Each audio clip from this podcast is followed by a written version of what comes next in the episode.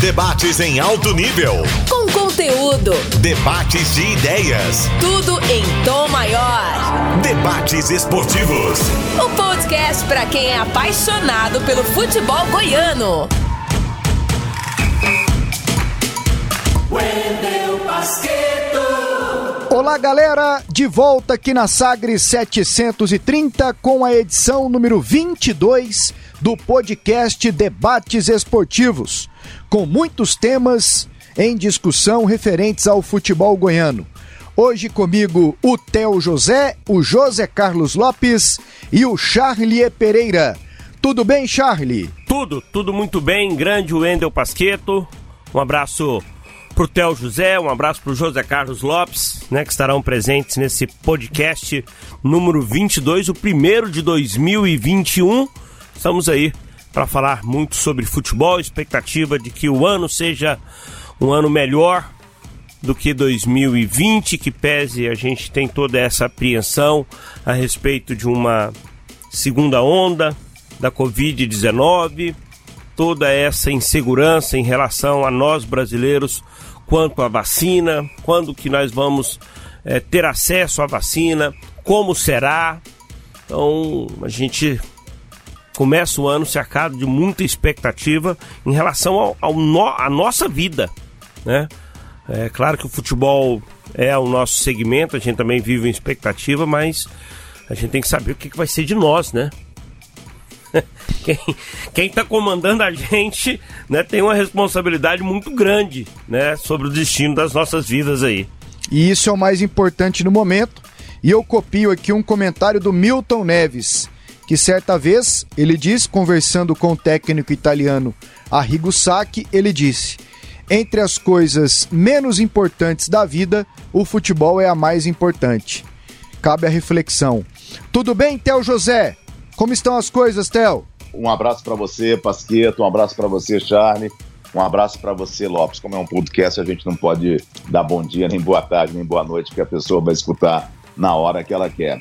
É, a gente começa o ano né, com uma expectativa muito grande de que seja bem melhor do que 2020, porque para ser pior vai ser um desastre total e 2020 já foi bastante complicado. Eu começo o ano um pouco mais otimista depois das últimas ações que a gente viu no ano passado, né? A aprovação da vacina da Oxford, é, feita em Oxford, da, na Inglaterra, então a gente já vai ver ela aí sendo é, colocada em prática na Europa e essa vacina é que o Brasil está apostando. É uma vacina mais tranquila em termos de, de, de, de guardar, né, em termos de estocagem, é uma vacina mais barata e tem uma produção mais rápida. Então isso aí deixa a gente um pouquinho mais otimista. Mas a única, a única coisa que a gente espera imediatamente em 2021 é que a gente tenha realmente a vacinação. Porque tem um outro lado também que as pessoas não estão é, imaginando. Se o mundo começa a vacinar e o Brasil não vacina, daqui a pouco no mundo você só vai poder se movimentar com atestado de vacina. E isso vai chegar no esporte. Isso vai chegar, por exemplo, nos Jogos Olímpicos, isso vai chegar, por exemplo, na Libertadores da América, na Copa América, sabe? Então, você, além do mais importante que é a nossa vida, o restante do mundo, a economia, o esporte, ela vai viver 2021 em cima de um certificado de vacinação.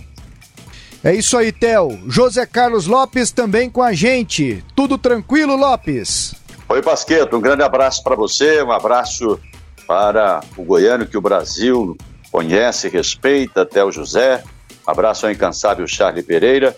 É, a expectativa é exatamente essa, né? De que a gente possa vencer essa pandemia, de que seja um ano diferente em relação a essa luta que a gente teve. Foi de descoberta no ano de 2020, de muito medo, de muito receio, e agora já de um enfrentamento real né, com a vacina aí.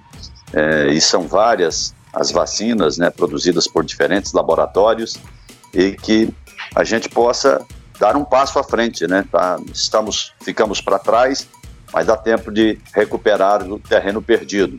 Então, a esperança é essa de que a gente possa vencer essa pandemia. Vencendo essa pandemia já será uma grande vitória, Pasqueto. Tiro de meta. É hora de colocar a bola em jogo. Bom, amigos, o primeiro tema hoje no podcast Debates Esportivos a administração de Marcelo Almeida no Goiás. Ela terminou. Paulo Rogério Pinheiro é o novo presidente. Marcelo Almeida pegou no final de 2017 o Goiás quando Sérgio Rassi renunciou ao cargo. Conseguiu manter o time pelo menos na Série B do Brasileirão. Em 2018, subiu para a Série A. Conquistou também o título de campeão goiano. Em 2019, na primeira divisão, décimo lugar no Campeonato Brasileiro e uma vaga na Copa Sul-Americana. E 2020, que ainda nem terminou no futebol, tá na briga no Goianão, eliminação precoce na Copa do Brasil e no Brasileiro Série A, o risco de rebaixamento é muito grande.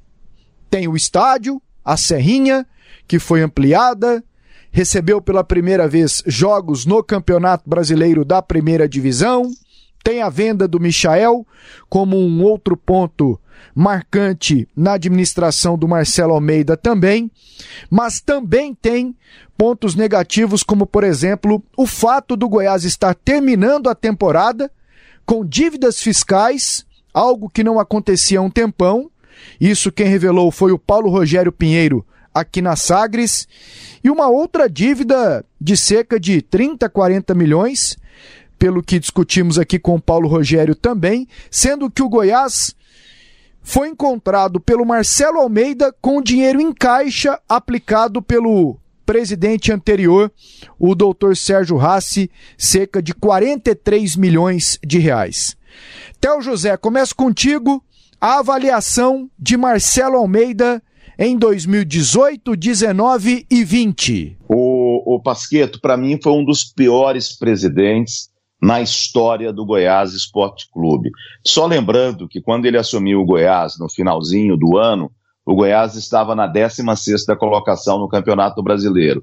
Ou seja, o Goiás terminando o Campeonato Brasileiro naquela colocação com o Sérgio Haas, ele iria permanecer na Série A. E foi exatamente isso que aconteceu com o Marcelo Almeida. Depois do outro ano, ele levou o time é, é, na Série B, melhor dizendo. Aí no outro ano, ele leva o time para a Série A. Você disse que ele pegou com 43 milhões de reais aplicados, mas tinha um dinheiro para entrar de uma venda que eu não me recordo agora, e esse montante aí, ele passou de 50 milhões. Então, o Sérgio Rassi deixou o Goiás com cerca de, vamos trabalhar, com cerca de 50 milhões em caixa. No ano que o Goiás voltou para a primeira divisão, que foi o ano de 2018, esse dinheiro foi embora. Por quê? Porque ele foi mal é, aplicado na montagem do time de futebol. O objetivo do Marcelo Almeida, e era o desejo do torcedor, era subir o time para a Série A. Mas isso não significa que você precisa gastar rios de dinheiro para subir um time para a Série A. A gente pode dar vários exemplos. O Atlético Goianiense é um dos exemplos que a gente pode dar agora. Então, nesse ponto, ele pegou um time saneado, acabou com o dinheiro em 2018 e em 2019 começou o endividamento. Depois, quando chegou em 2019, no final do ano, porque o Goiás foi para a Sul-Americana, porque o Goiás teve um contrato já acertado com o Sérgio Haas, que ele teria mais dinheiro da Globo na Série A, o Goiás teve um faturamento de quase 100 milhões de reais em 2019, um dos maiores faturamentos, ou se não foi o maior faturamento do Goiás na sua história.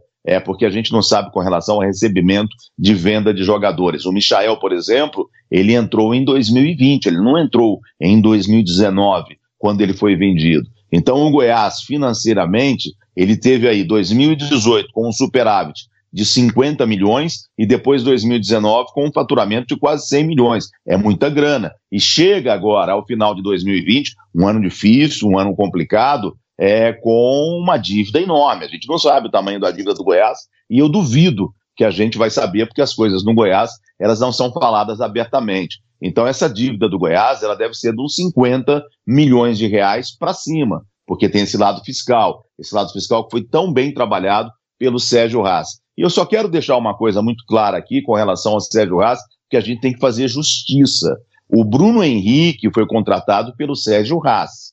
e não pelo, naquela época, o diretor de futebol, Arlen Menezes. O Bruno Henrique, ele veio numa negociação com um zagueiro, que eu não me lembro o nome do Itumbiara, ele veio é, junto, falou assim, ó, tem um jogador lá encostado no terrão, leva ele. E o Sérgio Rassi falou, bicho, nós estamos ferrados aqui sem jogador, traz esse cara. Era o Bruno Henrique. E o Michael, o primeiro que olhou o Michael foi o Sérgio Rassi num jogo lá em Goianésia. O Goiás estava jogando contra o Goianésia e ao lado do Alho, o Sérgio Rassi perguntou: quem é esse baixinho que nem parece jogador de futebol? Aí falou assim: é o Michael. E o Sérgio Rassi falou: aquele que arrebentou no jogo contra o Vila Nova. Ele falou: é. Ele falou assim: ué, vamos falar desse jogador. E o Arley virou para ele, para ele e falou assim: olha, é, com relação a, ao, ao Michael, ele, o empresário dele me liga toda hora. Então, é, essas histórias, ah, ele que descobriu, não sei o quê, não.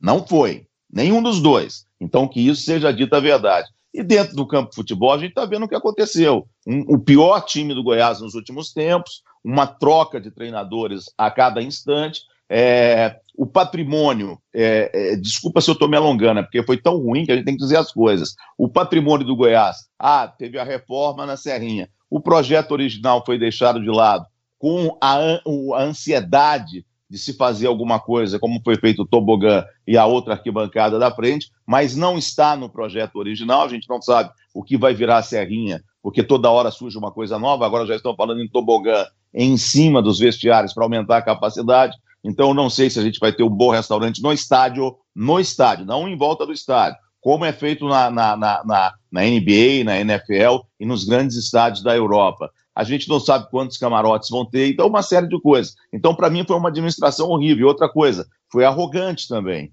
porque muita coisa que estava em curso no Goiás, como um projeto muito legal do futebol feminino, ele foi cortado ao meio porque não era um projeto dessa diretoria, era um projeto da diretoria anterior. Então foi arrogante. Para mim, foi uma das piores administrações no Goiás que não vai deixar nenhuma saudade. José Carlos Lopes, a avaliação da gestão de Marcelo Almeida no Goiás. Bom, então vamos lá. Primeiro, eles gostam sempre que a gente faz essa separação e eu quero fazer questão de separar. O homem Marcelo Almeida, esse homem bom, bem sucedido na sociedade, não é dele que vamos falar, né? Aquele que foi meu vizinho, um, uma pessoa do bem, não administrou bem o futebol. Então nós vamos falar do administrador do Goiás, e não do homem Marcelo Almeida, do médico bem-sucedido.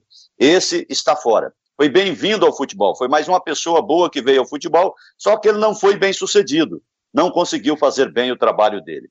Alguns destaques, essa parte da ampliação do estádio Aile Pinheiro na Serrinha, ficou faltando agora, de acordo com o projeto original, é, mais uma etapa, né? Agora estão querendo criar mais uma, uma outra etapa que seria esse tobogã acima dos vestiários. Mas é um feito, pronto. O marketing do Goiás nunca teve destaque como agora na administração do Marcelo Almeida. O plano de sócio-torcedor foi muito bem organizado e o Goiás bateu um recorde de novos sócios torcedores. É, teve também algumas revelações no time do Goiás no período do Marcelo Almeida. O Breno, Vinícius Lopes, é, Tivemos a venda do Michael, que foi também a maior venda, e ele não pegou a maior parte do dinheiro, essa maior parte do dinheiro não entrou na administração dele, vai ficar para a futura administração.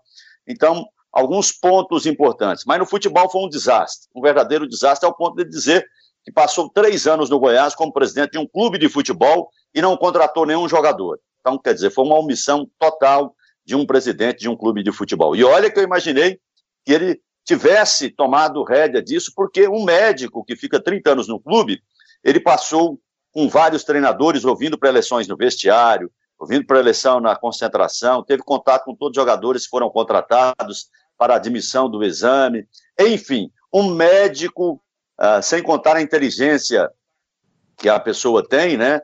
Então, com, com esse espaço para convivência, eu, eu falei, aprendeu muito. Né? Os médicos no Goiás aprenderam muito, porque, com exceção do doutor Sérgio Haas, que não teve é, é, essa participação é, de vestiário, de concentração, porque ele não era médico ortopedista e não fez esse trabalho. O Marcelo fez. Então, achei que foi uma omissão do Marcelo não participar da montagem dos times. Teve o acesso é, para a Série A do Campeonato Brasileiro, evidentemente que ele recebeu com dinheiro no caixa. Na Série B você gasta menos mas é preciso deixar registrado aqui esse reconhecimento. Se nós falamos bem do Bandeira de Melo, né, do, do Flamengo, nós temos que fazer esse reconhecimento ao doutor Sérgio Haas. Foi o maior presidente dos últimos tempos na parte administrativa e financeira do Goiás. Então ficou dinheiro. Na Série A você gasta mais. Só que o Goiás cometeu os maiores horrores da sua história ao contratar esses jogadores aqui do futebol sul-americano, argentino, peruano, chileno, colombiano, um desastre. O Goiás quase quebrou, se não é que, que, que está quebrado, é com essas contratações. Então errou demais na contratação de treinador. Então foi um desastre no futebol. Aquilo que o Marcelo Almeida colheu com a ampliação do estádio da Serrinha, o estádio Ale Pinheiro, com o marketing, com o plano de sócio-torcedores, com algumas revelações, com a venda do Michael, perdeu-se tudo no futebol. Porque a essência de um clube de futebol é exatamente o resultado de futebol. Mas eu não posso deixar de registrar aqui foi mais uma pessoa boa que veio para o futebol e que sai com a imagem arranhada. Evidentemente, por conta dos feitos dele, porque ele não conseguiu administrar com o mesmo sucesso aquilo que ele fez no, no, plano particular, na sua clínica, na sua construtora. Então, no futebol, foi um fracasso total. Charlie, a tua opinião? Olha, é, eu, eu classifico como, como uma década perdida essa que envolve 2010 a 2020 aí no Goiás Esporte Clube. Goiás não cresceu. Muito pelo contrário, estagnou. A, a, a relação clube-torcida, ela, ela é distante, ela é fria. O torcedor, sabe, ele tá desiludido. É claro que ele não vai parar de torcer, mas quando você para de se envolver, para de assim, ah, não vou ouvir mais rádio porque o Goiás tá, tá assim. Ah, não vou ver jogo porque, sabe, o Goiás vai perder. Ah, o time tá na última posição na tabela de classificação, vai cair. Sabe, esse tipo de situação foi muito comum nessa década. O Goiás ficou a metade dela na Série B do Campeonato Brasileiro. Né? Quando o Theo fala do Hasse, o Lopes fala do Hasse, eu assino embaixo. Ele se sacrificou no futebol para recuperar financeiramente o clube. E na maioria das vezes o torcedor não tem essa essa visão, essa gratidão, né? É claro que o Rassi poderia ter feito um trabalho melhor no futebol, poderia. Ele poderia ter se cercado por pessoas mais competentes nessa área do futebol. Porque na área financeira ele conseguiu se cercar por pessoas competentes, tanto que ele recupera o clube e entrega o clube né, com muito dinheiro em caixa. E aí vem o Marcelo Almeida, que cometeu um erro, ou pelo menos é, aceitou uma situação que o Rassi tinha aceitado, que outros dirigentes aceitaram, que é administrar o clube em muitos momentos de longe, não estando no dia a dia.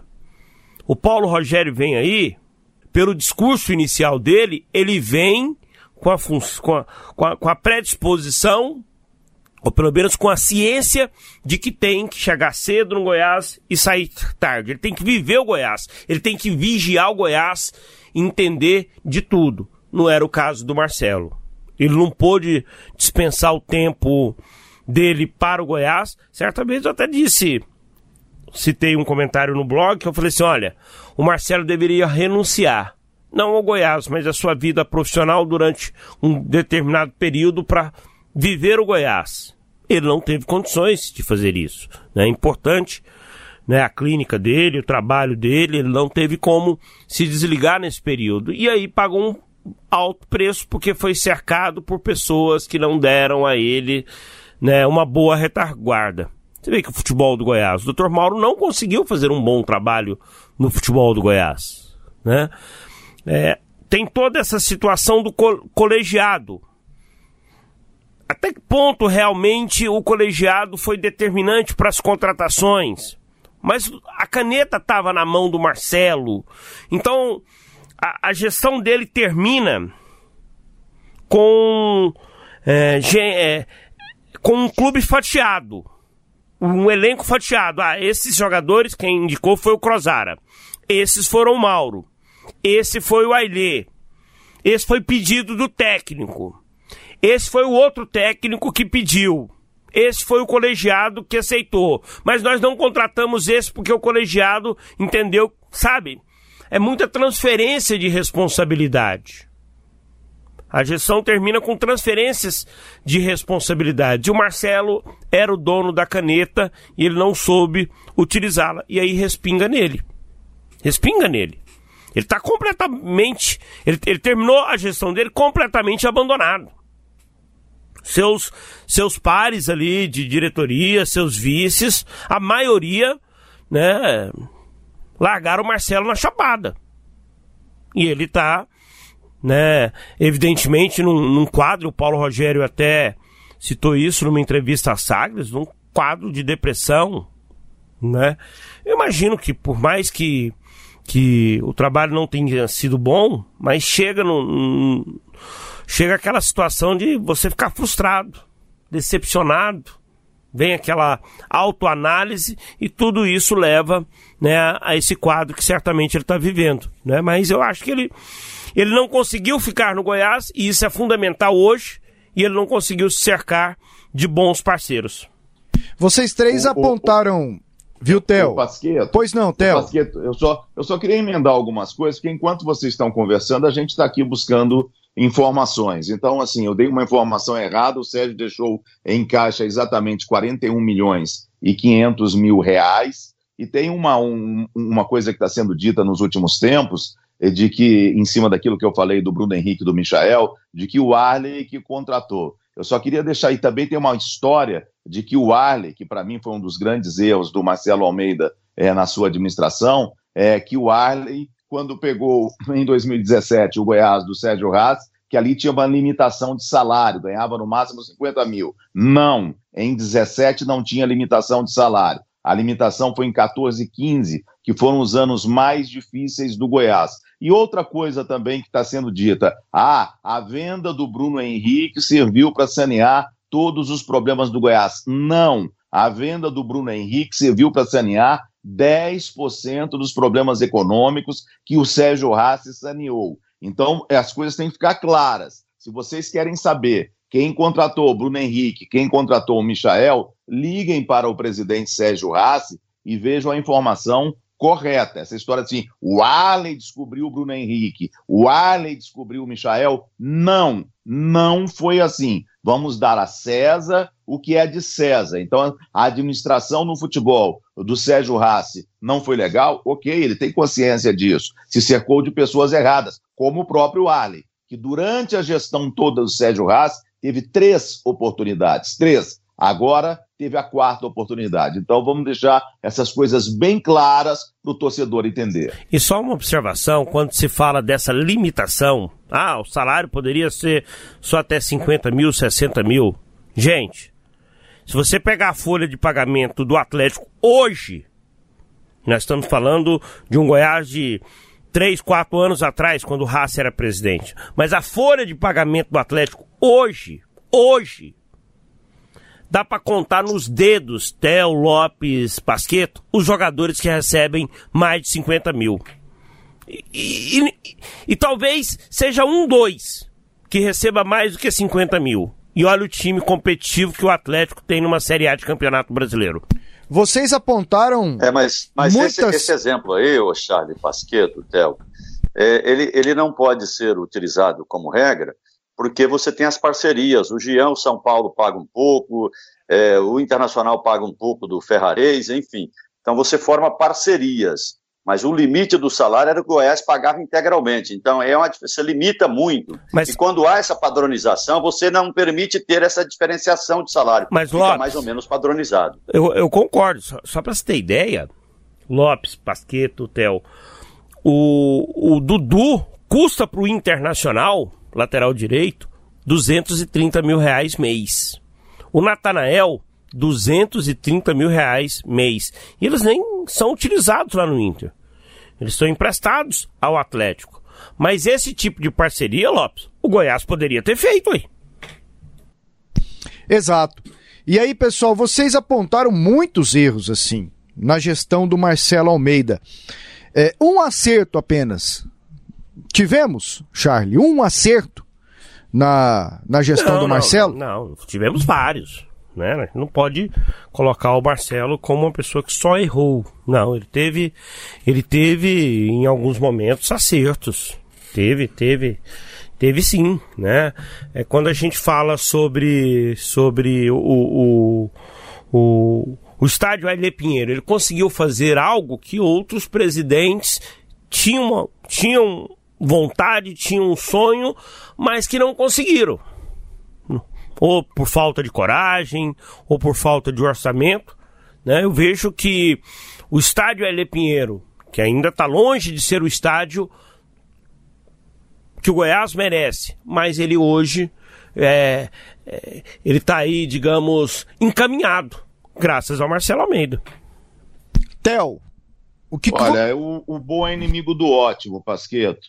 É, eu acompanhei muito é, essa, essa história do estádio, como a história do, do contrato de televisão. Foram duas coisas que eu acompanhei muito na época do Goiás, porque o Sérgio criou um conselho da presidência. Não tem nada a ver com esse negócio de, de, de colegiado aí, tá, gente? Era um conselho da presidência. A gente tinha contato diretamente com ele e às vezes eu participava de algumas reuniões. Eu nunca escondi de ninguém, as coisas minhas sempre foram muito claras. Eu sou torcedor do Goiás e eu sou amigo, desde que eu me entendo por gente, da família Haas. É uma amizade que transcende a mim, é uma amizade que vem do meu pai, o doutor Anuar Awad. Eles eram extremamente amigos e, e quando eu era pequeno, eu era goleiro do time, porque o Sérgio é mais velho que eu, ele é, ele é um dos melhores amigos do meu irmão mais velho, acima de mim, dois, dois acima de mim.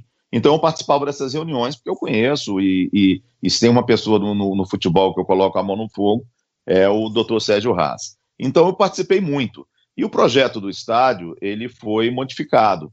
O projeto, o projeto inicial do estádio é maravilhoso. E ele foi modificado. Então eu não sei, eu vou, quero esperar ele ficar pronto, porque eu falei isso da outra vez, o presidente do Conselho Deliberativo do Goiás me chamou de mau caráter, porque eu fiz crítica ao que estava sendo feito no Goiás. Eu quero esperar ficar pronto, porque eu não estou vendo espaço ali, por exemplo, para um restaurante você está sentado, igual acontece, por exemplo, na NBA, igual acontece na NFL, é, você está sentado, e é igual acontece no São Paulo. São Paulo tem quatro restaurantes dentro do Morumbi. Você está vendo, não importa se está tendo jogo ou não, você está vendo o gramado, está vendo o estádio, e aí o torcedor, né? Esse, o torcedor é importante. Ele fala, poxa, eu estou jantando aqui vendo o, o, estádio do meu time. É, o São Paulo tem um, um, um tour né, dos torcedores principalmente os torcedores que vêm de fora de São Paulo, que isso dá um, uma receita. Então, não sei, eu quero esperar, porque falaram agora que vão fazer um tobogã em cima da, da, da, dos vestiários. Então, eu quero ver. Eu acho que se você transformar o projeto e fazer um estádio normal, uma arena normal, não. Eu acho que o, o, um time como o Goiás, como eu penso o Goiás, vamos fazer uma arena. Como é que é a arena do City? Como é que é o estádio do Barcelona? Como é que é o estádio do Lyon? Eu acho que você tem que pensar grandão, porque o dinheiro vai ser praticamente o mesmo. Não vai mudar muito isso. Muda se você ficar fazendo. Ah, vamos fazer o tobogã atrás do gol. Cara, o tobogã atrás do gol é igual o tobogã do Pacaembu. O Pacaembu é um estádio antigo pra caramba e desatualizado, charmoso, lindo, mas é desatualizado. Então aquilo ali é igual do Pacaembu. Então fala dizer só para colocar gente, não, tem que colocar gente com conforto. Tem de colocar gente que senta e fala assim, nossa, eu estou na melhor arena do Brasil, uma das melhores do mundo. Então isso aí eu vejo agora. Estou pensando, talvez o segundo campo de treinamento que ele, que ele fez lá no, no, no, no Parque Anguera. Talvez isso aí eu vejo positivo na administração do Marcelo Almeida, porque fora isso, sinceramente, não tô vendo, não. Ah, teve a venda do Michael. A venda do Michael foi feita pelo Edminho. O Edminho que tomou a frente da, da venda do Michael. Então não foi ele. Ele nem participou. Quem ia para as reuniões do Rio de Janeiro uma, duas, três vezes era o Edminho. Então, não sei, não vejo. E, Posso estar sendo injusto? Posso, mas não vejo. E nessa venda do Michael, né, houve uma situação que, na hora de aumentar o salário do Michael para estender o contrato, o Goiás, sem autorização do conselho, fez algo que limitou a negociação do Michael, porque ele fixou o valor. da multa, né? É, não por base no salário. E aí o Goiás ficou ficou sem sem lastro para negociação. O Goiás vendeu com o valor máximo da multa. Né? E aí negociou em três vezes, três vezes com o Flamengo, né? O Flamengo queria pagar menos, o Goiás fez jogo duro e, e, e, fez a negociação. Mas teve isso, assim, na hora de prorrogar o contrato do Michael, eles travaram o valor, foi um pedido do empresário, e aí o Goiás, que poderia faturar mais com o Michael, não faturou. Lopes, mata o assunto sobre um acerto ou mais, você fica à vontade para enumerar, na gestão do Marcelo, e já projeta também Paulo Rogério Pinheiro como presidente para 21, 22 e 23, Lopes. Não, não, aí eu faço com maior tranquilidade, eu vejo muitas coisas positivas. O fracasso dele foi no futebol, o futebol é tudo, então tá, então fracassou em tudo, porque o futebol, num clube de futebol, pode ser tomado como um tudo, mas não é. Você tem a parte que sustenta o futebol, e tirando a gastança exagerada e o fracasso técnico no futebol, no resto o Marcelo mandou muito bem, a construção do estádio, o marketing, como eu já disse, o Goiás teve ações em São Paulo, o Goiás foi realizar jogo lá em São Paulo, conseguiu fazer ação de marketing em São Paulo. Então teve, andou para frente nesse sentido. O marketing mostrou a imagem do Goiás, projetou a imagem do Goiás, não conseguiu trazer faturamento, que eu esperava desse, das ações do marketing, depois o resultado em termos de conquistas de novos parceiros, de patrocinadores. Não veio, mas em termos de divulgação da marca, foi muito bem feito. Plano de sócio-torcedor foi uma coisa que eu acho que é definitivo. O que o que aconteceu na administração Marcelo Almeida, porque se a gente tira o mérito e passa por Edminho do, do, do, do Michael, a gente tem tirado o Marcelo Almeida, então, o fracasso do, do futebol.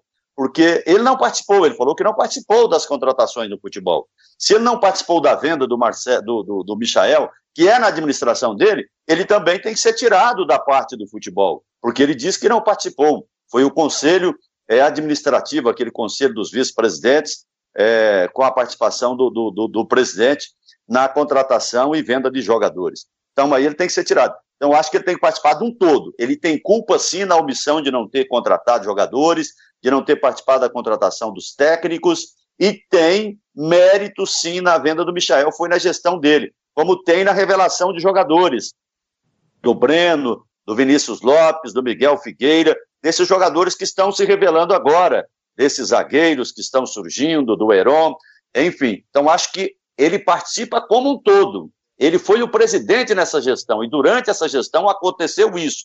Então, nesse sentido, eu ressalto esses pontos positivos da administração é, Marcelo Almeida. Evidentemente que o futebol vai engolir tudo isso, vai levar tudo para o buraco, mas eu não posso deixar de citar isso. Em relação ao Paulo Rogério Pinheiro, eu vejo ele muito bem preparado, acho até que demorou para fazer essa sucessão, é, para entrar no Goiás, definitivamente, porque tinha cargos acessórios é, de assessoria, e agora ele entra como presidente. O CPF dele está lá. Então, acho que isso demorou. Ele diz que está com 50 anos.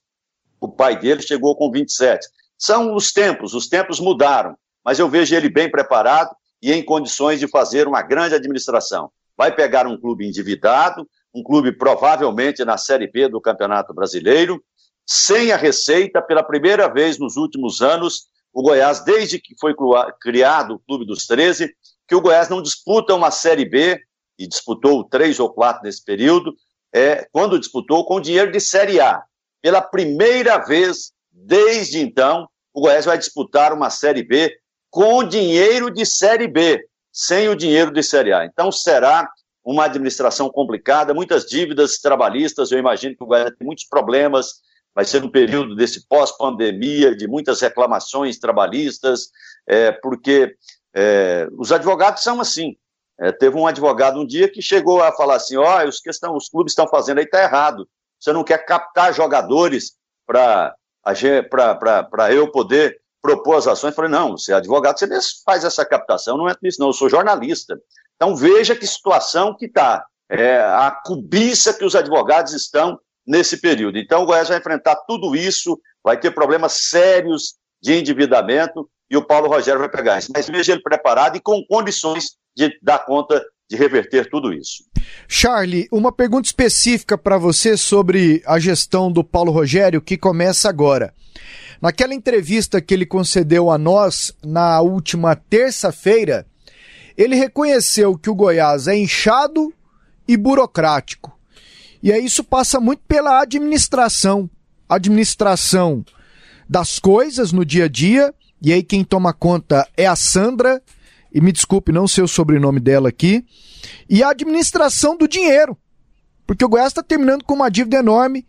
E quem é o financeiro dele é o Paulo Rogério, o Paulo Lopes. São gestores, não são diretores. Tem altos salários, hein? A informação é essa. Sim. E ele os banca na, na, na, no mandato dele agora. Por que isso, assim? Não, Qual que é o critério? Eu quero acreditar, e pelo que fiquei sabendo, os funcionários serão chamados para conversas. Olha, seu salário hoje é de 30 mil. Eu não consigo pagar 30 mil. Eu acho que essa conversa tem que ser independente. Independente. Mas aí é matar o boi para tirar o carrapato, porque o Goiás tem fama de gastador, de esbanjador, de mordômico, como diria o meu ex-chefe Jurandir Santos. Pô, e esse povo aqui não olhou isso? Como é que funciona? Certo, mas ele é, ele é funcionário, aí. Ele é funcionário lá, ué. Ele vai mexer no salário dele? Né? É, é preciso cha- chamar as pessoas e falar assim: olha, você recebe 30. Eu não consigo pagar 30. Eu consigo pagar 10. Eu consigo pagar 15. Você quer? Você quer continuar?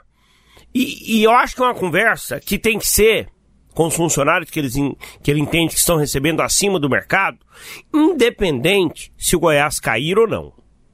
Independente se o Goiás ano que vem tiver né, em 2021 Tô pagando na primeira pra ver. ou na segunda divisão.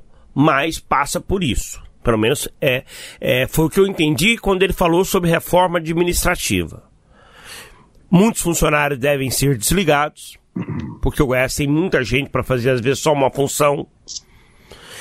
E é uma situação, e ontem, e me permita não citar nomes, acho que o Theo também não vai querer citar, ontem eu conversava com o Theo, que vai passar, Pasqueto Lopes, por uma situação de mexer com outras pessoas. Sabe? Aquela situação de, ah, esse funcionário aqui fui eu que contratei lá atrás. Eu não quero que mexe nele, ele é meu amigo. Essa situação toda. Va- Vai passar por isso. Que passa vai então. passar por isso. A gente busca informações a respeito do, do Paulo Rogério. É, as pessoas me falaram que ele não tem esse perfil assim de passar a mão na cabeça. De, ah, porque foi o Charles que indicou, sou amigo do Charles e eu vou manter lá o pastel. Então vamos lá, ele teria coragem de despedir um funcionário? Indicação do pai dele, Ele Pinheiro? Ele tem que provar que é diferente. E para provar que, diferente, que é diferente, passa por isso. Porque o Alê pode ter indicado funcionário bom de, bom de serviço aí. Pode ser que você tenha algum funcionário lá, ou vários que o Alê entendeu que são funcionários competentes, abriu espaço Não, eu Goiás, pergunto isso porque o Goiás também tem fama de cabide de empregos. não pode ser mais. Então pronto. Goiás, é, se, se tem uma coisa que o Paulo Rogério tem que mudar, e logo no início de gestão dele, porque ele já pega um clube endividado, e ele disse aí cerca de 35, 40 milhões, é que o Goiás deixe de ser cabide de emprego. E Theo, para você uma outra pergunta específica. O Paulo Rogério disse que o Marcelo Segurado segue. Se limitou a isso. O Marcelo Segurado segue. Você pensa que ele segue com um novo contrato para o ano todo de 2021? E se fica, se ficará, como será essa relação com o Arley? O, antes de eu, de eu responder a sua pergunta, Pasqueto, na entrevista que ele deu aqui na, na Sagres, é, eu fiz a pergunta se era justo apenas 250 conselheiros elegerem um presidente por três anos à frente do Goiás, é, sendo que o Goiás, aí, numa pesquisa que eu fiz, e colocando o número um pouco para cima, deve ter um milhão e meio de torcedores, ele não respondeu a minha pergunta e me atacou porque eu fiz um comentário que virou blog aqui é, na Sagres, foi um comentário escrito, que eu dizia que adiar a eleição, a eleição não estava marcada ainda, existia a possibilidade de se adiar para o próximo ano, que adiar a eleição é, seria um golpe. Eu errei num ponto. Eu, eu deveria, assim, parece um golpe. Eu tinha que ter colocado essa palavra, parece. Eu não coloquei a palavra parece. E eu, em momento algum, quando eu fiz essa crítica, eu fiz a crítica ao Conselho, eu fiz a crítica ao presidente executivo, porque você pode convocar a eleição no Goiás, tanto a presidência executiva como o Conselho. E naquele, está escrito, deve estar tá aí ainda no, no site aí da, da Sagres, eu falo do presidente. Então, não ataquei nada a família Pinheiro, eu reconheço que a família Pinheiro já fez muita coisa boa para o Goiás, agora eu tenho todo o direito, como jornalista, eu acho que a profissão de jornalista, ela agrada e desagrada, então, quando você desagrada, você é o maldito, você é o mau caráter, né? Assim que você é tratado. Então, eu não tenho nenhum compromisso com ninguém, eu sou jornalista. Eu tenho um compromisso com quem está nos ouvindo. Eu tenho um compromisso com a minha consciência. Eu não tenho compromisso com a minha esposa, com o meu filho, com meu irmão, com meu outro irmão, com meu amigo, com ninguém, sabe? E quando ele diz que eu frequento a família Pinheiro, tenho o maior orgulho de dizer que eu sou, pelo menos eu sou, amigo do filho do, do Aile Pinheiro, o Ailezinho Pinheiro. Tenho o maior orgulho. Sou, sou a, a, é, é, acompanho a carreira da filha do Ailezinho, neta do, do Aile, que está tentando uma carreira de, de, de, de, atriz no Rio de Janeiro. Já conversamos sobre isso. Tenho o maior orgulho. Agora, isso não, não impede que eu faça críticas às coisas da família Pinheiro. Ponto. Como nenhuma família, nem a OAD, que é a minha família. Então, ponto. Agora, com relação a, a, ao que você me perguntou, me desculpa, eu até me perdi. Você me perguntou Não, sobre o Marcelo Segurado ah, seguir okay, okay, e okay. como seria uma relação com Arley. A, a, a, relação, quando ele chegou no Goiás, a relação com o Arley não era boa. E quem levou o Marcelo Segurado para o Goiás foi o Marcelo Almeida, né? Agora, eu não sei se o Marcelo Almeida já levou através do Paulo Rogério, porque o Paulo Rogério já estava, o senhor Paulo Rogério já estava dentro do Goiás. O Marcelo Segurado, na verdade, ele vai ser, eu vejo assim, ele vai ser o homem de futebol com experiência de futebol. Por exemplo, o Marcelo Segurado, ele pega o telefone e liga no São Paulo, as pessoas sabem quem é o Marcelo Segurado. Liga no Internacional, as pessoas sabem quem é o Marcelo Segurado na função dele. Então eu vejo que ele é, é vai ser o apoio total do Allen, porque o Allen, até agora, então foram quatro, hein? Foram quatro oportunidades que o Arley teve no futebol do Goiás. Quatro. Três com, na, na, nas duas gestões do Sérgio Reis incompletas e uma agora. Então foram quatro. Quatro oportunidades. E não fez nada. Não fez nada. Foram os piores anos do futebol do Goiás. Então ele vai se apoiar no Marcelo Segurado. Agora, é um cargo que, se de repente, em, em fevereiro, o senhor Paulo Rogério resolver demitir o Marcelo Segurado, ele demite, acabou, não tem problema nenhum. Agora, com relação ao que o Charlie disse, falar assim, olha, vou chegar nos funcionários e baixar o salário, se eles são CLT, o Lopes, que é advogado, sabe disso, eles vão ter que virar PJ, porque CLT você não pode baixar salário, eles vão ter que virar pessoa jurídica, eles não podem ter carteira assinada, vão ter de virar pessoa jurídica.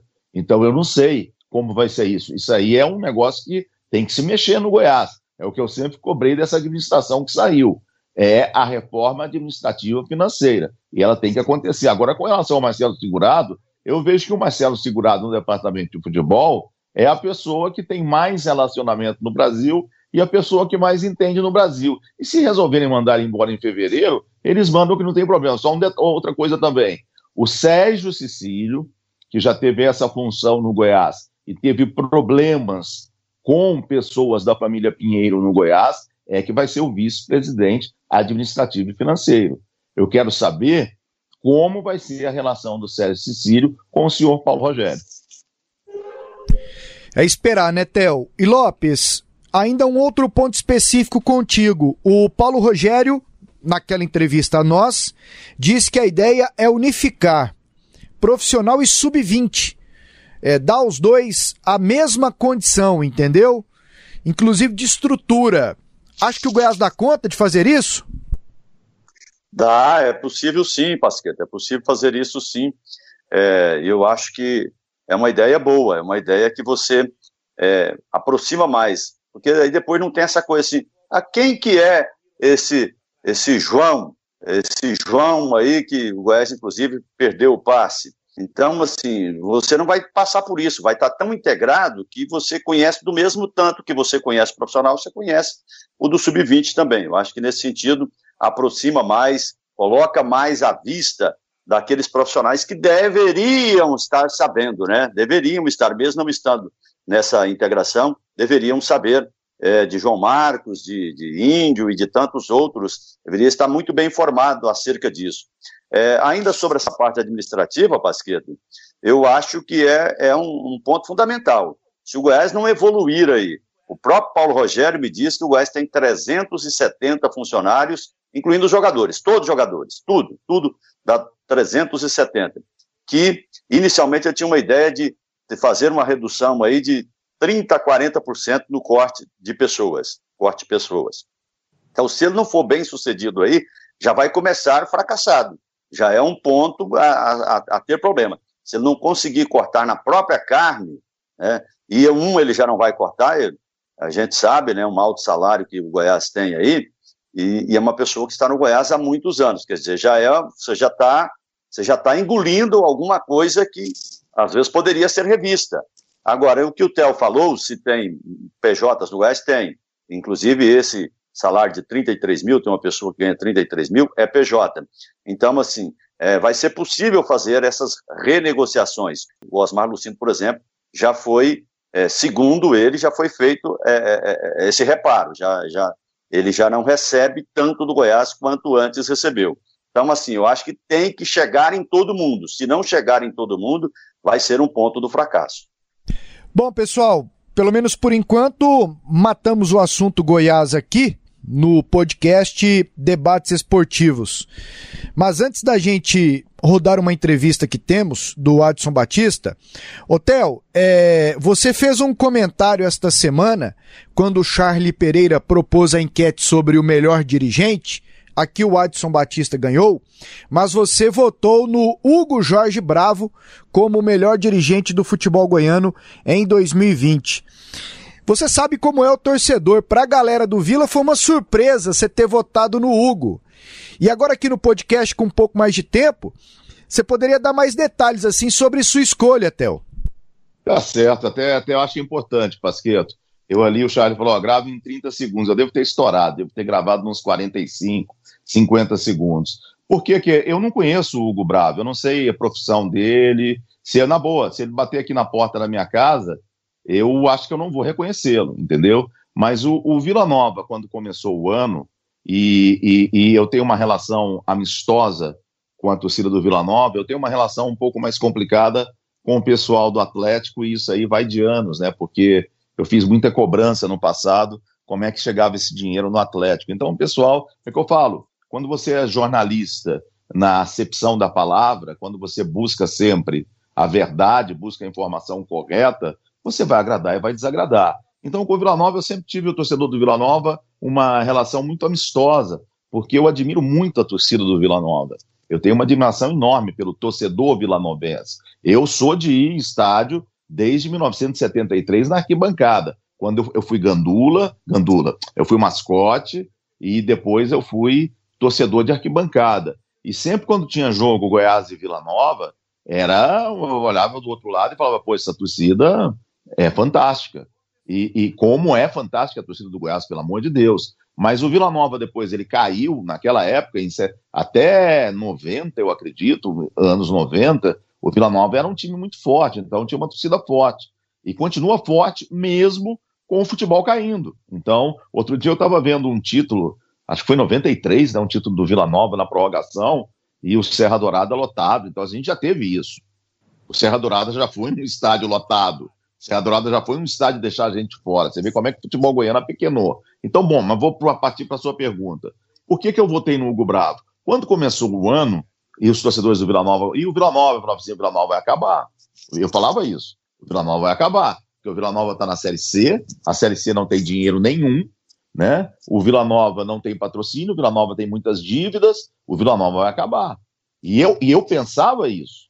Falei, como é que eles vão ter dinheiro para montar um time profissional? Mesmo que seja, sei lá, o orçamento do Vila Nova hoje é o quê? É 6 milhões, 7 milhões, 8 milhões? Não importa. O Vila Nova não tinha nada. O Vila Nova tinha passagem e hotel. e acabou. Porque o Campeonato Goiano dá muito pouco. O Campeonato Goiano, se brincar, dá prejuízo para Goiás, para Vila Nova e para Atlético. Né? O Campeonato Goiano dá muito pouco. E, e o Hugo Bravo, ele conseguiu manter o time, está mantendo né, no Campeonato Goiano, na primeira divisão, coisa que o Vila Nova teve um momento que estava correndo risco, e está disputando uma vaga na Série B. O Vila Nova ficou entre os oito primeiros colocados na Série C e pode conseguir o seu objetivo, que é voltar para a Série B. Então tem que dar valor para essa pessoa, que, é um, que pegou um time sem orçamento, cheio de dívidas, continua com dívidas, num ano em que você não tem o seu maior orçamento, o seu maior fonte de dinheiro, que é o torcedor, que veio a pandemia, então você não tem o um torcedor, você não tem nada. E ele conseguiu manter, manter como, sabe? Então por isso que eu votei no, no, no Hugo Bravo. Ah, mas o Adson está mantendo o Atlético na Série A do futebol brasileiro. O Adson é um ótimo dirigente, um dirigente muito competente há muito tempo. Só que o Atlético tem receita. Ah, é a pior receita da Série A, ok. Mas o Atlético tem receita. O Vila Nova não tem. A Série C não paga nada. Ah, tem o dinheiro do Dazone. Vai ver quanto que o Dazone paga para o Vila Nova, gente. Se pegar a receita do Vila Nova no Dazone, não deve ser nada. Então, assim, por isso que eu votei no Hugo Bravo. Pelas dificuldades que ele administra um time e um time que tem boas possibilidades de conseguir o seu objetivo, que é voltar para a Série B. Parada obrigatória. Vamos ouvir e debater o que disse o boleiro, o professor, o Cartola. Solta a entrevista. E agora no podcast Debates Esportivos, uma parte da entrevista feita pela Natália Freitas com o Adson Batista. Essa entrevista, inclusive, é maior e ela trata de um balanço de 2020, mas em determinado momento ele falou que o Atlético hoje é a principal força do futebol goiano, hein? Vamos ouvi-lo. O Atlético é que força no futebol goiano? Para hoje é a primeira. É a primeira força. Né? A realidade é, é o momento. E o Atlético vem construindo isso há muito tempo. Hoje é a primeira força. Está fazendo o melhor trabalho, a melhor campanha. Temos que reconhecer. Agora, futebol é momento. Ano que vem, se não conseguir, vai ter é, o, o, outro clube no melhor momento, né? E pode ser ano que vem a terceira força, mas nós vamos trabalhar muito para nunca deixar de brigar sempre pela primeira, ser a primeira força, né? Hoje é a primeira força, é inegável, né? Agora, o Atlético, é, futebol é resultado, a gestão é séria, o trabalho é sério, mas a gente precisa dos resultados. E se a gente conseguir fechar esse campeonato de 2020, que vai terminar em 2021, nessa atingindo essas metas, nós vamos ficar cada vez mais forte e não é inegável que o Atlético vai ser uma grande força sempre do futebol goiano. E é a principal força do futebol goiano? Concorda com o Adson Batista, José Carlos Lopes? Concordo plenamente. Hoje, o melhor time da região centro-oeste, não só de Goiás, é o Atlético. É, se consolidou como um time é, à frente do Goiás. Evidentemente que eu não estou colocando aqui a história, nós estamos falando do momento, nós estamos analisando o time. Historicamente, o Goiás ainda tem maior patrimônio, o Goiás tem 28 títulos estaduais, tem um terceiro, um quarto, um quinto, é, várias boas posições em campeonato brasileiro, um vice-campeonato da Copa do Brasil, um vice-campeonato sul-americano. É, o ano passado foi o vigésimo ranking da CBF, o Atlético foi o vigésimo quinto.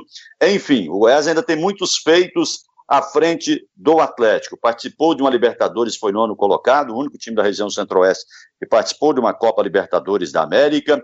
Então o Goiás tem muita coisa ainda à frente do Atlético. Muitos jogadores que chegaram à seleção brasileira, inclusive vestindo a camisa do Goiás, não só jogadores que passaram aqui pelo Goiás, várias negociações internacionais, mas o Atlético hoje no futebol, indiscutivelmente, é o melhor time, melhor do que o Goiás. Ah, como perdeu as duas? São coisas do futebol.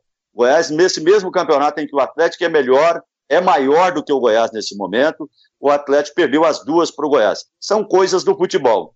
E para mim o Adson Batista está absolutamente correto. Ele fez a leitura do momento e a leitura aponta para o Atlético como dono da bola na região centro-oeste nesse momento. E é bom você fazer essa observação, Lopes, sobre momento, né? Porque o Adson, durante a resposta para a Natália, falou isso, de momento. E é mesmo, Theo? É, no momento é, não tenha dúvida. O Atlético ele está ganhando um espaço muito grande no cenário nacional.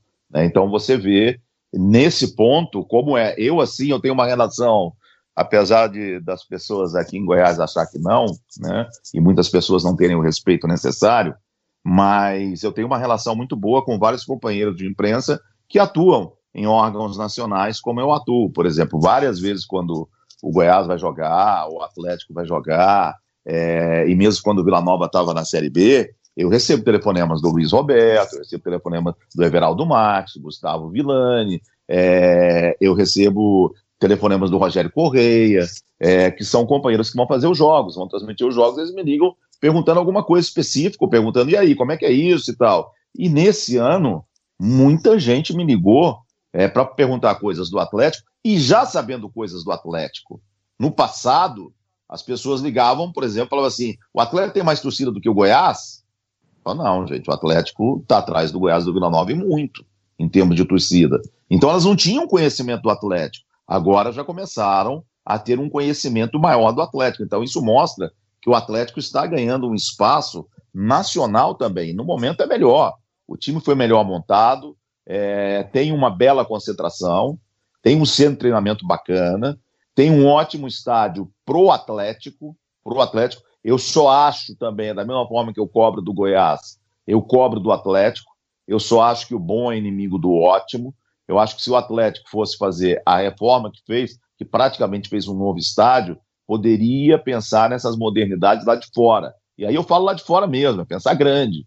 É ter um restaurante lá dentro do, do, do, do que a pessoa possa estar ali comendo e vendo o jogo e pagando mais caro. Ou, ah, numa segunda-feira eu vou lá no, no meu time é, comer um, um, bife do dragão, o dragão grelhado, entendeu? Esse tipo de coisa. Ter também camarotes bacanas, eu acho que você já tem que pensar nisso, já tem que projetar isso. Mas ok, o Atlético evoluiu. Eu, a cobrança a gente faz do tamanho do orçamento do time. Então eu cobrava mais o Goiás. Agora a minha cobrança vai ser maior em cima do Atlético. O que eu, o que eu vejo de negativo no Atlético ainda, coisas, por exemplo, como aconteceu com o futebol feminino. Isso eu vejo negativo.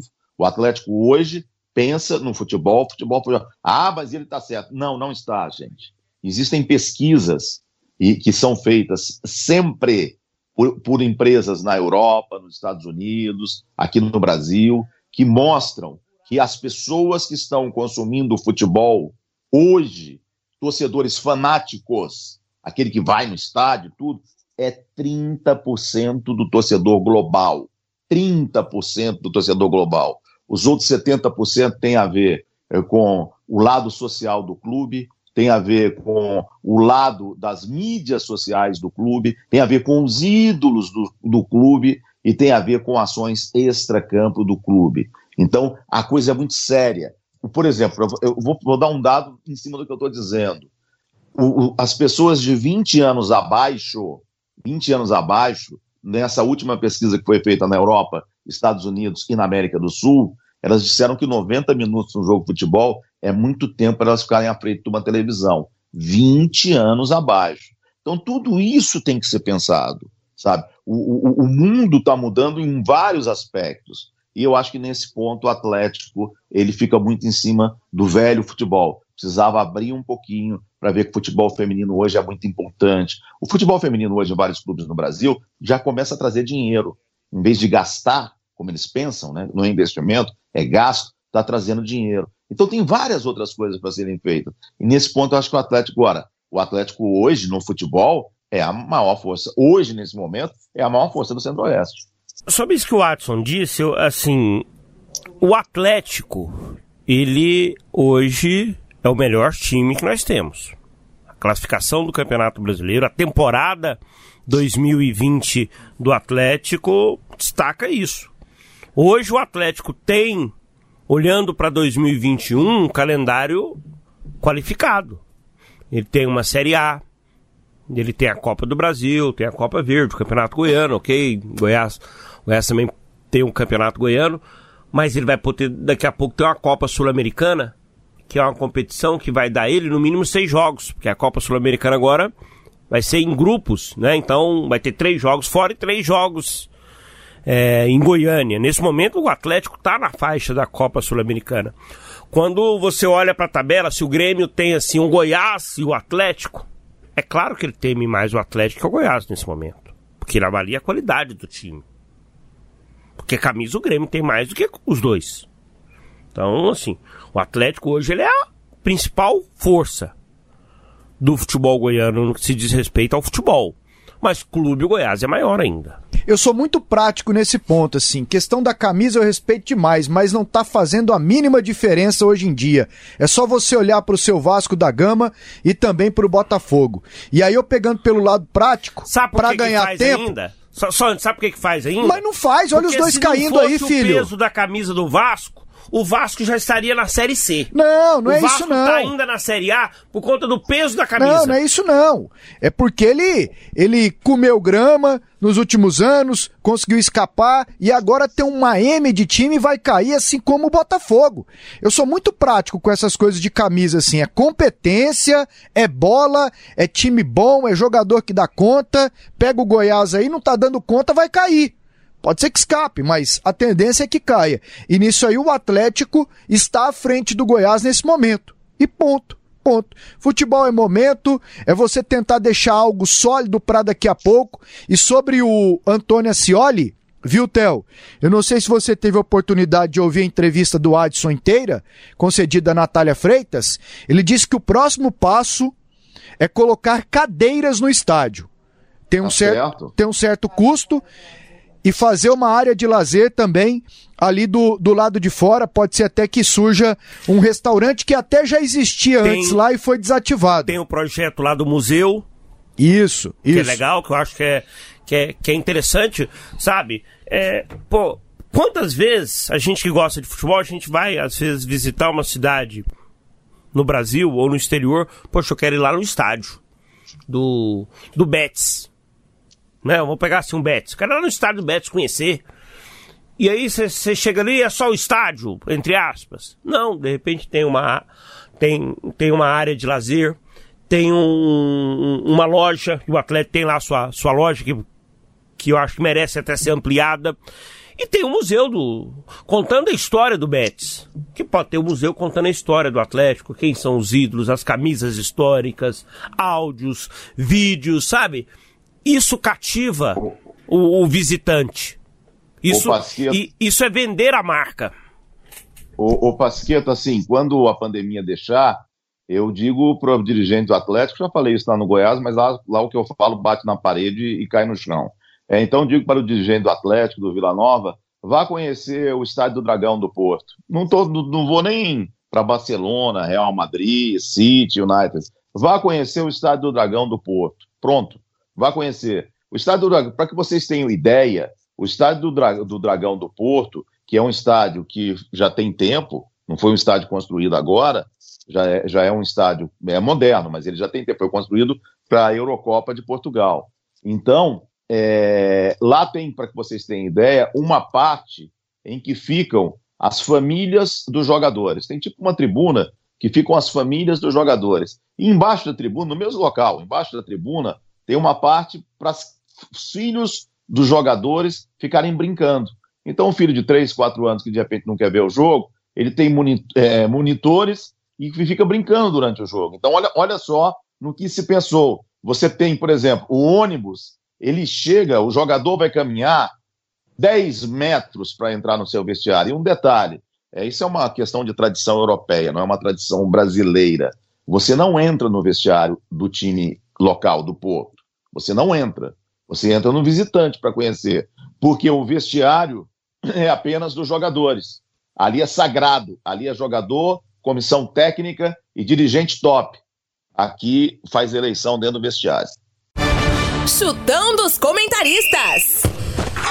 E agora o chutão dos comentaristas, hein? 28ª rodada do Brasileirão. Foram os jogos separados aqui pelo Charlie Pereira. Serão jogos agora no meio de semana, porque nesse fim de semana não tem bola rolando. E o Charles separou aqui também partidas da semi da Libertadores. Eu só de ver aqui River Plate e Palmeiras já começa a me dar dor de barriga. Sério, em 99 Sério, tá eu com medo? tava muito confiante, afinal no- nós tínhamos Zinho, Alex, Paulo Nunes e Evair.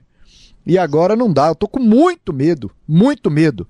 Olha, no chutão passado, 27 rodada, o Charlie Pereira, parabéns Charlie, Não, recorde, três resultados corretos, Muito difícil uma semana que eu não. não- o Edminho Eu acertou dois, ô Lopes, Lopes, É, e você eu acertou quantos? acertei os, eu acertei os resultados, não acertei os placares. Então você zerou. É. Zerou, Lopinho. Como é que faz? Vai ganhar mais uma nova oportunidade. E é agora. Mas Vamos a lá. vitória do Goiás eu acertei, acertei a vitória do Corinthians contra o Fluminense, enfim, fui acertando, eu acertei os placares. É, mas o que conta aqui é o placar, garotinho. E você terá mais uma chance agora. Botafogo e Atlético Paranaense. Bora, Lopes. É, Botafogo e Atlético Paranaense, Botafogo 1 a 0 Ô, Lopes. Aí você quer errar, Lopes. Esse Botafogo aqui. Um a um. Tel, 2 a 0 Atlético Paranaense. Grêmio e Bahia, Charlie. 2 a 0 pro Grêmio. Tel, 2 a 1 Grêmio. Lopinho. 1 a 0 Grêmio. Esporte Fortaleza. Bora, Charlie. 1 a 1. Lopes. Esporte 1 a 0 Tel, 0 a 0 Coritiba e Goiás. Tel José. 1 a 0 Curitiba. Charlie. 0 a 0. Lopes. 2 a 1 Goiás. Eu lembro de um jogo que eu fiz lá, o Tabata arrebentou. Que saudade, hein? É, nós não temos isso pra agora, não. Esse produto está em falta nesse momento. O Cuca era o técnico do Curitiba, o Geninho, o técnico do Goiás. E foi lá que a Janaína Xavier do Sport TV estava fumando dentro do vestiário antes da coletiva do Geninho. E aí o João Campos, cara de anjo, danou com ela. Falou: Minha filha, aqui não é lugar de pitar, não. Vai pitar lá de fora no gramado. Foi bem o JC, né? Pela primeira vez. Hum, é, fumar é ruim em qualquer lugar. Ela fumava muito. Não sei se ela fuma agora depois que ela casou com o Luiz Carlos Júnior. Separou já, ué. Depois que ela casou e já separou. Flamengo e Fluminense. Vai, Theo. 2 a 1 Flamengo. Vai, Charlin. 2 a 0 Mengão. Lopes. 3 a 1 Flamengo. Flamengo de Rogério Ceni. Bragantino e São Paulo, Lopes. São Paulo 1 a 0 São Paulo aqui vai levar o Brasileirão. E eu terei que aguentar um povo direto de São José do Rio Preto. Eu vou de, com 1 a 0 São Paulo. E aí, 2 a Theo? 0 São Paulo. 2 a 0 São Paulo. Show de bola. Ô, Theo, emenda aí. Ceará Internacional. É, 2 a 1 Ce- é, Internacional. 2 a 1 Internacional. Tá, Abel, Abel Braga fica até o final do Brasileirão. No Inter. Charlie. É, 1 a 0 pro Inter. E aí, Lopes? 1 a 0 Ceará. Aí os dois jogos de ida da Libertadores, hein? River Plate e Palmeiras, Theo. 1 a 1 Gol do Rony Rústico. Tomara, Deus te ouça. Nossa, velho, que sofrimento. Lopes. 2 a 0 River. Ah, não, Lopes. 1 a 0 River. Você vai estar narrando esse jogo, né, Theo? Estarei terça-feira, a partir das 9h15 no SBT. Só no SBT. E eu estarei te acompanhando, Theo. Todos nós. Theo. Vamos, Todos vamos. nós. Devidamente isolado, sem a Juliana na sala. Nossa, É, não, vai dar parada- azar assim lá parada é dura. longe. Cê- aí cê- Parada é dura, aí parada é duríssima. Aí você faz igual o rádio, Theo. Gol que dá muita alegria para o. O Wendel É lá em Goiânia. Theo, mas o. Como é que tá. Calma aí, calma Ah, aí, tem mais um. Termina aí o jogo. Boca Juniors e Santos, Lopes. 1 a 0 Santos. Aê, garotinho. Esse time do Boca aqui é meia cuié, como diz o, o craque Neto. Craque Neto sabe muito. Charlie. 2 a 1 pro Peixe. E aí, Theo? 1 a 1 Um a um. Fechamos o bolão, aqui, o chutão dos comentaristas. Só antes, só antes de fechar o podcast 22 aqui com o Theo. Theo, como é que tá né, toda essa cobertura do SBT? Como é que tá sendo o feedback aí, né? Porque o SBT vem para a Copa Libertadores com ela em andamento, né? Como é que tá sendo toda a repercussão do trabalho? Ô, ô Charlie, dentro do, do, do, da, do que a gente esperava no SBT, dentro da inteligência do estudo de audiência do SBT, porque existe tudo isso, sabe? É, as pessoas, às vezes, quando elas escrevem, principalmente numa coluna que tem lá no UOL, UOL Sport VTV, é, elas não analisam nada. Então, dentro do nosso serviço de inteligência, o resultado é muito bom. O resultado financeiro é bom. A gente sabia que a gente estava entrando no final do ano, um ano de pandemia, e todo mundo sabe que as empresas, quando elas fazem o seu planejamento de, de, de, investimento em publicidade, elas fazem no começo do ano. Então, se você não vende até junho, é muito difícil você vender. E a gente conseguiu 50% do, do que estava no mercado. Então, era o objetivo. O objetivo era esse. Além disso, você tem o avulso. E o avulso está indo muito bem, tanto no, no, no, no, futebol, como também no programa no, no, no Arena SBT na segunda-feira. E essa reta final era o que a gente estava esperando. A gente estava esperando os dois jogos das semifinais, que são só do, do SBT, e a final. A gente sabe que é uma televisão que ficou 20 anos sem esporte, as pessoas têm que se acostumar com isso. Tinha muita gente que não sabia mesmo com a Libertadores em andamento, onde é que ia ver o jogo, mas a gente espera mesmo é 2021. 2021 é que há um otimismo bastante grande. Quem sabe a gente possa ter novos investimentos. Mas a, a, avaliação geral, interna, é muito boa, e a avaliação de audiência também. A gente conseguiu, aliás, agradecer os goianos, né, porque é impressionante os resultados que a gente vem tendo em Goiânia. A gente nunca fica é, fora do segundo lugar, e quando a gente fica em segundo, a gente fica assim a um ponto do primeiro lugar, que geralmente é a Globo, e várias vezes, a maioria das vezes, a gente ficou em primeiro lugar em Goiânia. Então, é um. É, Goiânia, para não usar uma, uma, uma palavra que eu não gosto, Goiânia é fera. Eu, sabe, eu fico muito feliz de ver a aceitação aqui em Goiânia, principalmente esse trabalho muito bom da TV Serra Dourada. Como sugestão, Tel, Série B 2021 vai ser pesada, hein? Vai ser boa de é. transmitir. é, mas, mas, mas assim, o, o Pasqueto, que o, o, a média de audiência do SBT ela é uma média alta. É uma média de sete pontos. Tira a pandemia, tá? Mas ela é uma média de sete a oito pontos eu acho que Série B não dá isso. Então você tem que buscar eventos que dão acima de 7, 8 pontos. Porque a Série B, quando passava na Band, ela dava 3, 4. Vai dar mais no SBT? Vai. Mas, e outra coisa, é, é uma emissora que ela foca muito também, também no mercado paulista. É isso aí. José Carlos Lopes, Charlie Pereira, Theo José, valeu. Abraço. Mais uma vez, um abraço a todos. E Theo, valeu, Lopinho, um abraço. Um grande abraço, Pasqueto, um abraço ao Theo, ao Charlie Pereira. Tamo junto. Valeu, garoto. Ô, Theo, e manda a música aí pra gente ir embora. Valeu mais uma vez. Valeu, muito obrigado, Pasqueto, Charlie, Lopes, um amigo aqui da Sagres. Desejo muita saúde e esperança a todos vocês nesse ano novo. E a música vai um pouco em cima do momento que a gente está vivendo. Não é uma música de tão otimismo, não, mas é uma música de reflexão, principalmente para gente que está em busca da cura do mal e o mal é a, o, o, coronavírus e a Covid-19. Então, uma música para a gente começar o ano com reflexão. O Lenine, Paciência.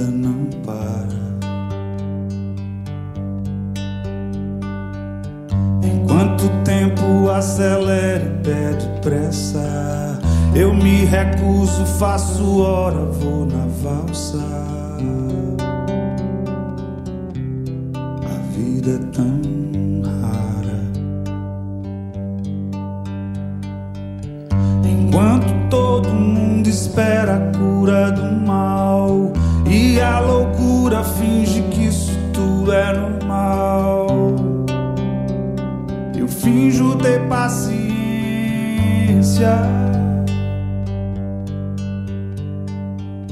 E o mundo vai girando cada vez mais veloz. A gente espera do mundo e o mundo espera de